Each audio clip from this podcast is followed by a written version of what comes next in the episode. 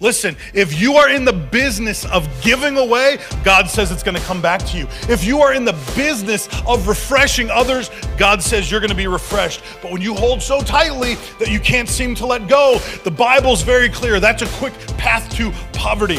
In fact, we understand this even in a macro sense in our culture and in our economics.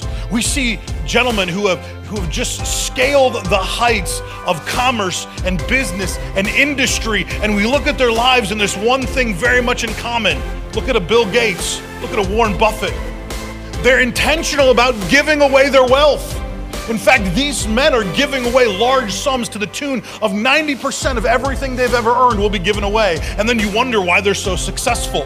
Maybe, just maybe something, the backside of giving has been triggered. Maybe just something scripturally has been triggered. The universe can't help but come around you and help bolster you and build you up even in your personal endeavors and personal pursuits.